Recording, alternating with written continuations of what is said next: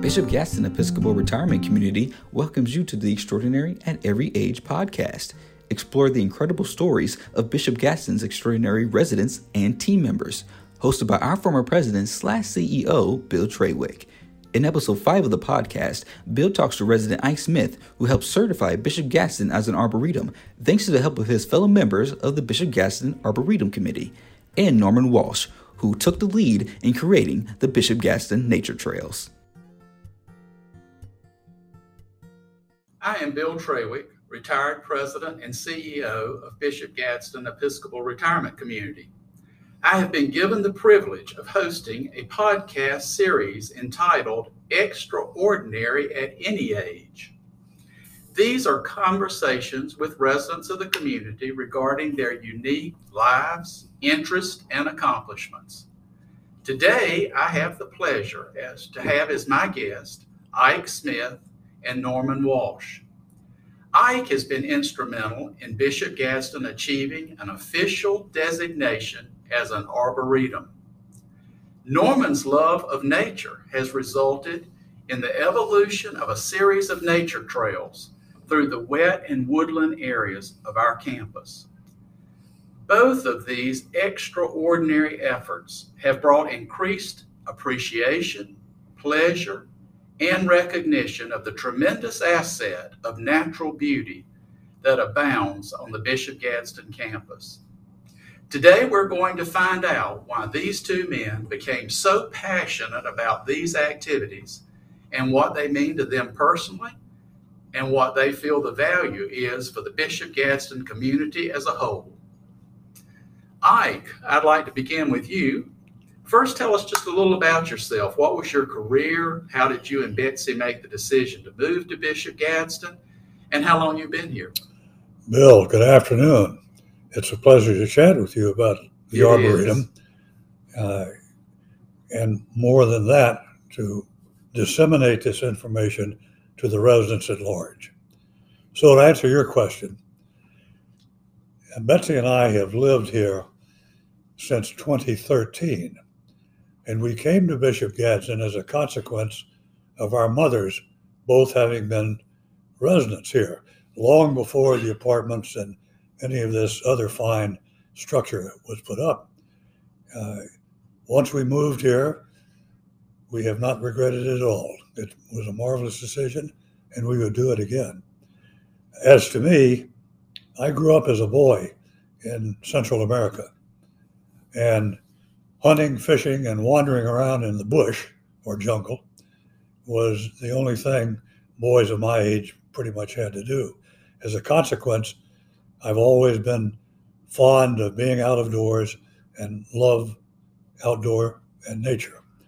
Uh, moreover, when I was in the eighth grade, I had a science teacher that taught us how to identify trees by the structure of the bark and the leaves. And I guess all of that stuck with me. Again, I'll tell you what, we could talk so much about extraordinary lives. And, you know, we, I wish we could talk more about your personal life. We're going to focus on the Arboretum today, but that is so interesting. And, you know, going back to saying your mother's lived here and now y'all have lived here and you don't regret it, that is probably the most affirming thing that a resident could say about this community that, you know, they've experienced it for two generations and they're still happy with And it. So, spoken with a surety. well, that is really, really very nice. Before we get into the specifics of how Bishop Gadsden became an official arboretum, how did the idea, and I guess since we're talking about trees, we can say, how did it germinate? Well said. Once we moved onto the campus in 2013, one of the obvious attractions was the landscaping, the trees, the plantings, the beauty of the place. You can't miss it. And as a resident or as a visitor, it's it's eye striking. It's it just strikes you right in the face as being a, a wonderful asset. With that in mind, uh, and knowing that the tree service company that you had hired some years ago had done an inventory of all the trees, it occurred to me that that was the perfect foundation for an arboretum. Uh, And so we built on that. We had the inventory, uh, we had the wonderful campus. We knew that we had a number of varieties, specimens, and so the thought just germinated. Why not have an arboretum? Gosh, Ike, I love to reminisce about these things because you're telling me things that I have forgotten. so this has been this is fun. Well, we're officially certified as a, a level one arboretum. Um, this happened five years ago in August of, of 16, so it's almost the anniversary or just past the anniversary. Uh, to be certified implies that there is some organization, umbrella governing organization that does these kinds of things. Is that the case? That is the case. And what is the criteria um, that you know? Well, what is the organization? Well, we the organization is a, is a consortium of arboreta called ArbNet. It's internationally recognized as preeminent in the field. Uh, it to be a member of that uh, consortium, one has to meet certain criteria. They have various levels of, of classification one, two, three, and four. The fourth would be equivalent to the National Botanical Garden well staffed, well financed, uh, an enormous variety of interesting trees. We elected, as we petitioned it, it was obvious to us that uh, we would be a type 1 classification, which means that in their parlance, we had to have a minimum of 25 varieties of trees. We had to have a governance board, which could be run by volunteers. No paid staff was required. We had to have demonstrated uh, a means of support, financial support of the uh, Arboretum activity. And we had to have defined an outreach program uh, that met their requirements. And we did all that. Okay, now you're talking about a web, there's a website too. Is that yes, right? there is. Tell us about that. The website uh, we put together early on so that we would have uh, some mechanism for residents to easily, and outsiders as well, to easily see what we were doing. The website is called www.thebishopgadsdenarboretum.org. It's available to the public. Uh, we encourage you to link onto that. In additional addition to that, we, uh, through Kimberly's office, developed a, an app, an application that can go on a cell phone or an iPad or any IT device that will allow one to walk through the campus in their various zones and spot by spot identify a tree and have a description of the tree. That is just amazing. And that has been all resident driven. It's all resident driven. That's what makes it even more phenomenal. When we talk about trees, I know from my own lack of knowledge that there's some misunderstanding about what is an indigenous species and what is not. Many of us assume that if a tree or shrub is plentiful in an area, then it must be indigenous but this is not the case. Can you give us an example of a tree on the Bishop Gadsden campus that is truly indigenous to the to the region, and another we may think is indigenous, but in actuality is not? Well, good question. For example, the loblolly pine and the water oak are indigenous to this part of the country. Norman's favorite tree, the crepe myrtle, is not indigenous. It was brought to this country by a French botanist uh, 100 odd years ago, but it flourishes so well and is so prevalent on the campus that one would tend to believe it's natural to this habitat.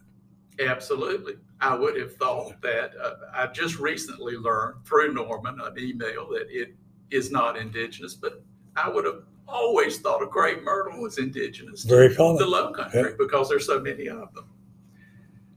uh, roughly, if you have any idea, what percentage of our you know designated trees that make us an arboretum are indigenous and and what are a new word that I learned in preparing this ornamental. I guess they're called ornamentals when they've been used like a crepe Yeah. myrtle, but they are not indigenous.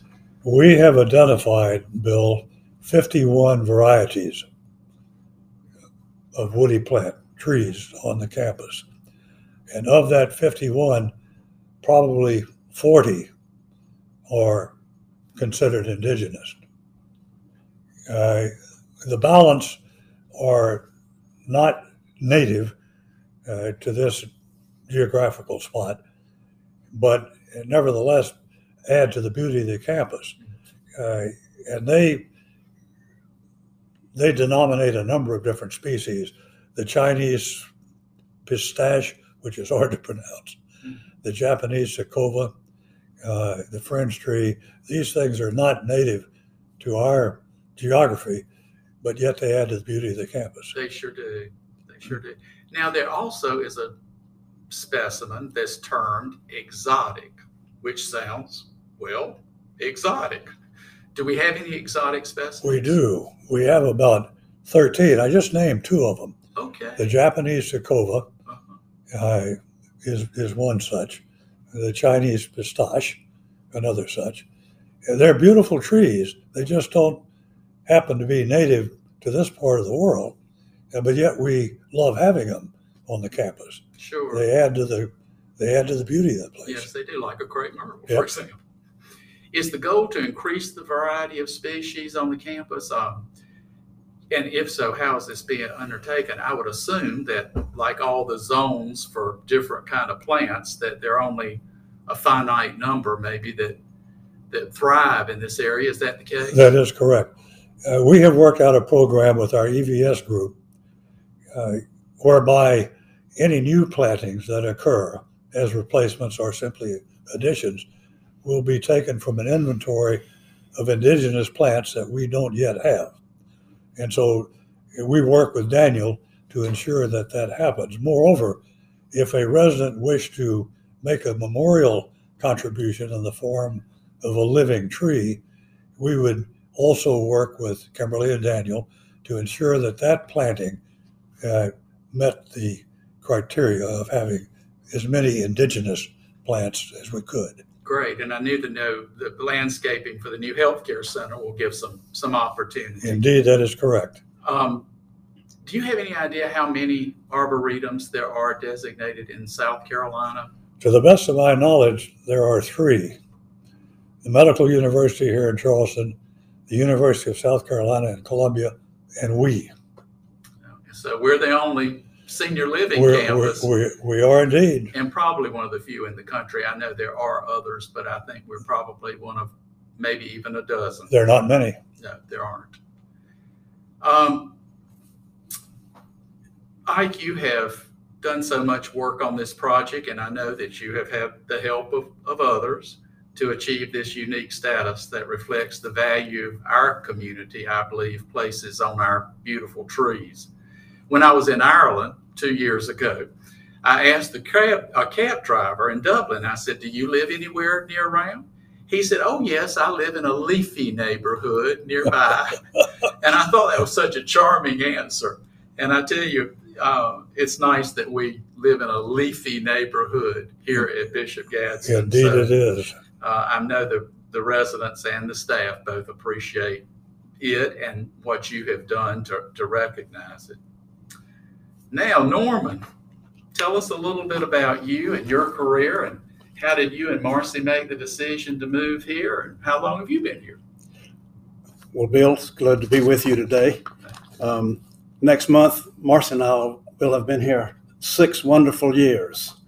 Um, how we got here is a good story. Um, we lived in Summerville 35 years before coming here on a nice wooded lot on a golf course with lots of space.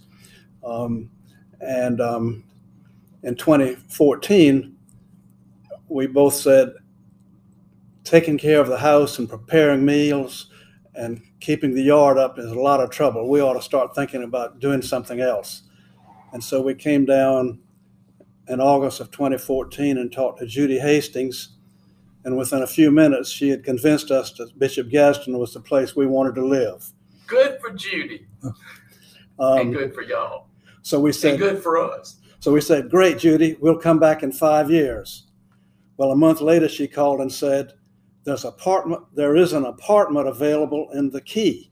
Would you like to look at it and maybe have it?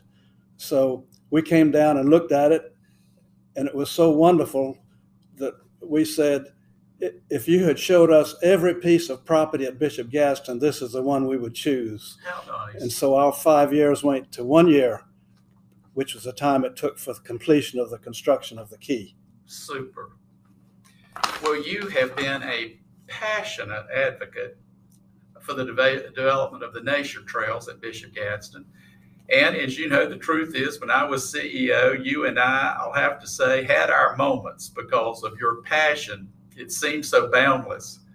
However, I will tell you that your interest in and passion for life endears you to me and to all of your friends.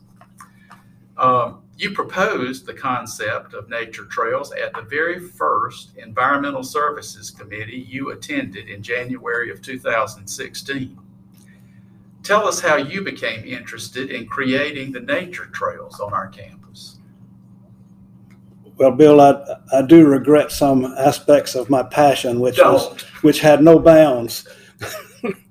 um, I grew up in a country environment, and I've always appreciated woodlands and wetlands and uh, their living inhabitants. I've been an avid cyclist, runner, and walker, and never liked indoor exercise. Um, after we got settled at Bishop Gadsden, I began walking the campus and after a few months became interested in the dense woods, which are just south of the 600 and 700 buildings. I wondered why I could only find two residents who had ever ventured into those woods. It was only last year that a longtime resident remembered that you had advised residents not to go into the woods because they might be trespassing on others' property. In the fall of 2015, I explored those woods and found the growth to be too dense for anything but bushwhacking. I was so impressed with the beauty and diversity of the growth that I wondered whether this property, property could be made accessible for all residents to enjoy. 35 years ago, I owned 150 acres of raw land that I personally created roads and trails so that my family and friends could enjoy nature. Over a period of 15 years, I became skilled with the use of chainsaws, tractors, backhoes, bulldozers, and road graders. I realized that if administration and other residents were interested, we could have nature trails at Bishop Gadsden. Residents were enthusiastic and contributed their money and bodies to make it happen, and we were quite successful. Well, the trails are one of the most prominent examples on our campus of a resident initiated and maintained activity. What is involved in maintaining the trails and how is this continuing to be supported by your fellow trail enthusiasts? Uh, a group of residents called the Trail Committee is not an official Bishop Gadsden committee, but obviously any of our activities must be approved by administration. Also, a BG staff person attends all of our meetings and is a necessary advisor. The two major trail issues are the removal of sticks and limbs that fall on the trails almost every day and the cutting of vegetation growing into the trail borders. We try to keep vegetation away from the trail borders so that walkers can be assured of not getting ticks or chiggers unless they go off trail. We see snakes occasionally, but none have been poisonous. The north and middle trails are wide, wide and clear enough that if a snake is present, one can easily see it and avoid it. Committee members have been doing most of this work, but recently more of it has been transferred to turf techs since residents' use, use of some of the dangerous equipment is now prohibited. Bishop Gadsden now has some funds in its budget for trail maintenance, but the Trail Committee also uh, supplements the cost of maintenance from our residence account. Well, over these past years, the trails have expanded, but you really have been very intentional, and the others too, about keeping them primitive. Tell us how they expanded and about the philosophy of making them accessible, but kind of maintaining the integrity of keeping them natural and primitive. From the beginning, the Trail Committee members' desire was that every resident would be able to receive the spiritual and physical benefits of being in our woodlands. Technically, the wetlands required three, th- three separate trails which were accessed from the power line right away. Because of their geographic orientation, they are named North, Middle, and South. The North and Middle trails were designed to allow golf cart traffic so that non walking residents could have access. The South Trail has purposely been left to be more primitive for those who like the feeling of being almost in the wilderness. Well, Norman, I've appreciated how you have really focused on accessibility. And from the very beginning of the trails, you have wanted it them to be available for our less mobile assisted living and healthcare residents so that they too could enjoy this nature experience. Has this been achieved and how is that happening? Bill, this has been successfully achieved when residents with golf carts take assisted living friends on the trails. A problem with this is that only one person can ride in the front, and it might be dangerous for assisted living persons to ride in the back of a golf cart. Bishop Gadsden staff occasionally take assisted living residents in Bishop Gadsden carts, which can carry more people. I wish it could be a routine event. The North Trail was specifically modified so that the very long Bishop Gadsden cart could make all of the turns and complete it.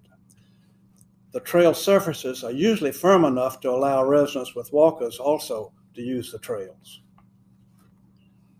Well, I'm glad that they are accessible to so many because when you and I have toured the trails, I will have to say it is truly somewhat of a spiritual experience.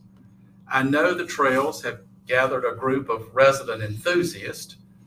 But for residents who may not have taken advantage of the trails, how would you recommend that they do this? And what could you tell them they might find uh, they would both enjoy and learn from? During the fall, winter, and spring, we have guided trail walks every Saturday morning at 10 a.m., beginning at the North Trail entrance. This is located on the gravel road just south of the 700 building. There's a large map of the trails at the entrance to the North Trail and in the mail room on the left side. One can also print a copy of the map, and um, if there was a video, I could show you. But if you go to Wells Estra, then to Documents, then Map, you can print an eight and a half by 11 map um, what residents can enjoy and learn on the trail um, is basically unlimited. Uh, the, each trail has a different topography and a different plant life. So the North Trail is mainly wetland.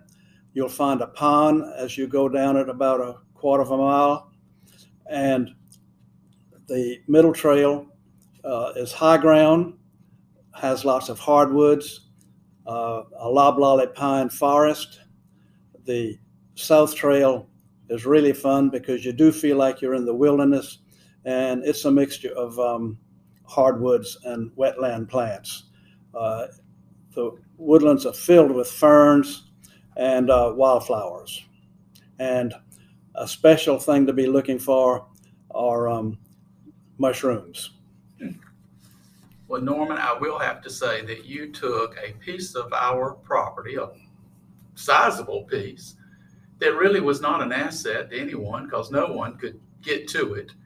And you have made it uh, accessible, you and your committee, and it has become a real uh, uh, experience and a real asset to, to the community. It really has. Thank you. From the, as Ike, you said, from the moment you drive onto the Bishop Gadsden Community Campus, one is struck by its natural beauty. You know, we think about assets oftentimes as insurable assets like buildings. And sometimes we don't think about the natural environment being the asset that it is, but you know, it's an overwhelming asset here at Bishop Gadsden. This community would be nothing without its trees and its natural beauty. Ike, as you said, from the moment you drive on to the Bishop Gadsden Community Campus, one is struck by its natural beauty. It is one of our community's greatest assets. It not only gives pleasure to the eye, but it also speaks to the soul. It has been a pleasure to talk with both of you, Ike and Norman, about this today. I hope we can revisit again your extraordinary lives personally because uh, they have been, and you've brought so many of your experiences to this community and made it a better community just in the ways we've talked about today, as well as others. I think I can speak for the residents and the staff at Bishop Gadsden in expressing our appreciation to the two of you and to those who've worked with you for your extraordinary efforts in enhancing the beauty of our community and making it accessible for as many as possible to appreciate and to enjoy. Thank you, Bill. Bill, thank you. It has been a pleasure. You mentioned natural beauty, but you left out the part about what you, the landscape architects, and everybody in administration and maintenance has done to add and enhance the natural beauty. And so we commend you and everybody who assisted you in this. Thank you so much. Well, thank you. Indeed, Norman. we do. Well, y'all are very generous, very kind, and I appreciate it. Thank you for tuning in to the Extraordinary at Every Age podcast. Share today's episode with friends and follow us on Spotify and Apple Podcast. Tune in next time for more extraordinary stories.